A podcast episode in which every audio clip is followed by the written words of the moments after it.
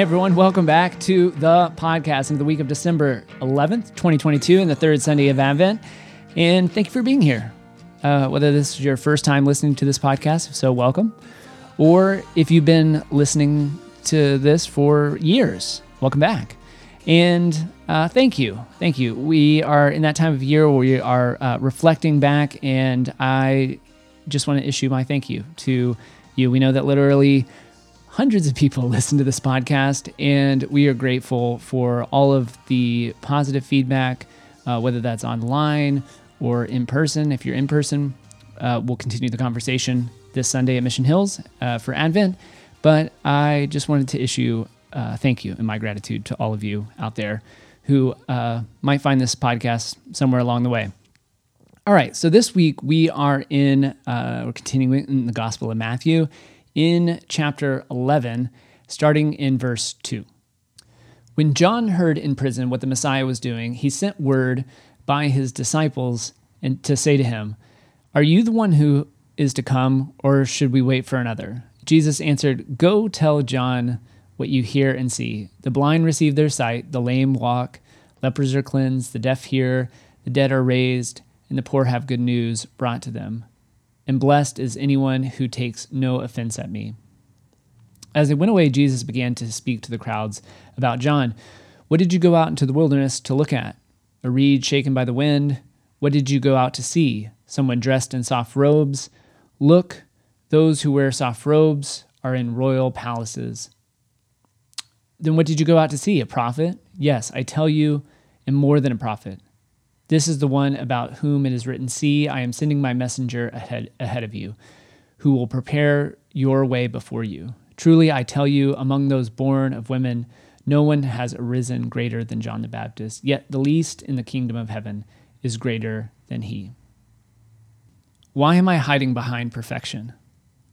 This is a question that an exasperated Jonah Hill brought up in his recent documentary Stutz, in which he interviews his therapist over the course of two years.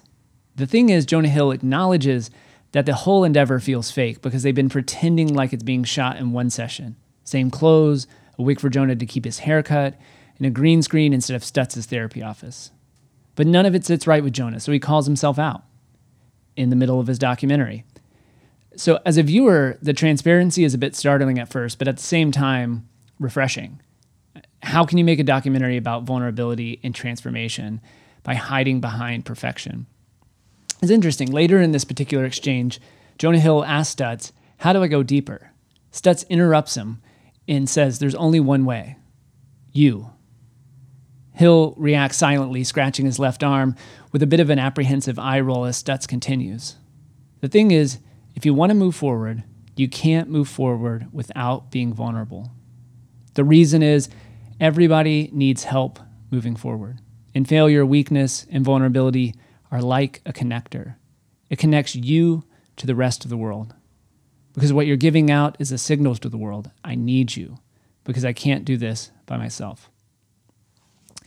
So, as probably most of you know, week three of Advent is the week of joy.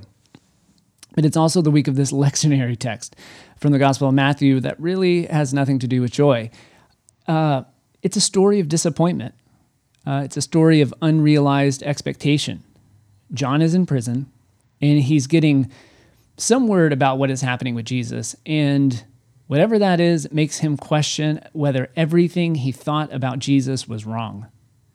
So he sends his disciples to confront Jesus directly. Bold move. Uh, Jesus responds by quoting Isaiah, which it's interesting. It's a familiar. It's similar to the two Isaiah texts that he quotes in the Gospel of Luke, chapter four. But strangely, Jesus leaves out the freedom for the prisoner line.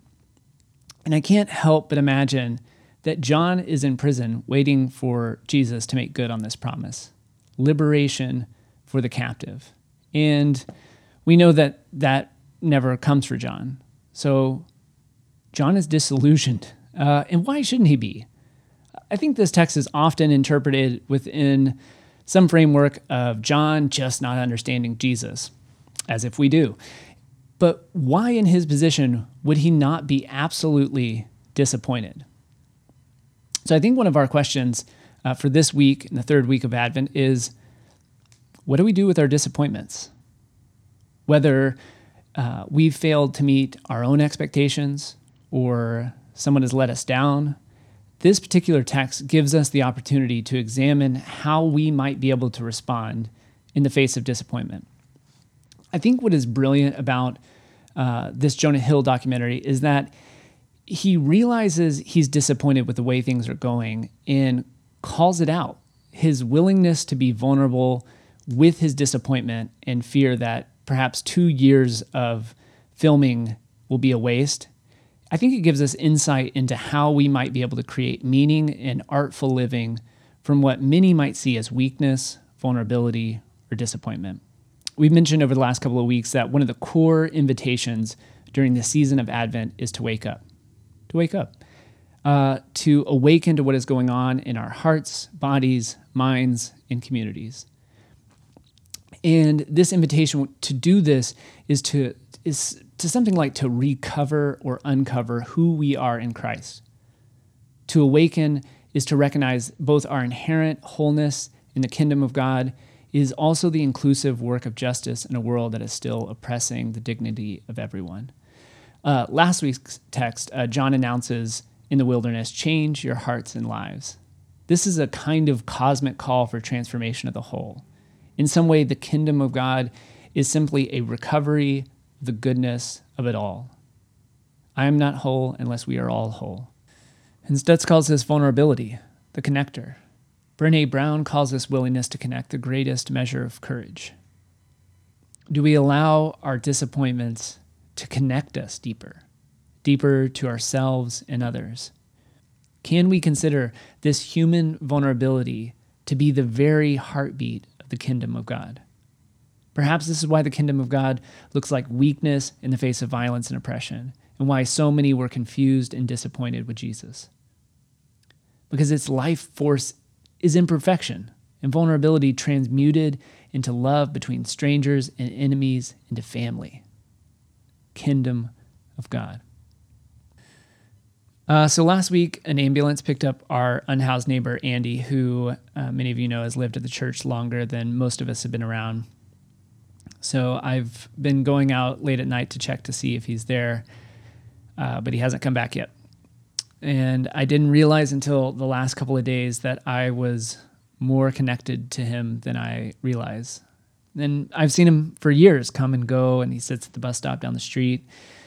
And we would exchange brief greetings, and I'd ask him if he was good, and he would say, All good, or he would ask for a bottle of water or blanket. Um, it wasn't perfect, uh, but it didn't need to be. Uh, we are connected, and I hope he's back soon. And with that, we'll close for the third week of Advent. And uh, if you're around on Sunday, I'd love to see you.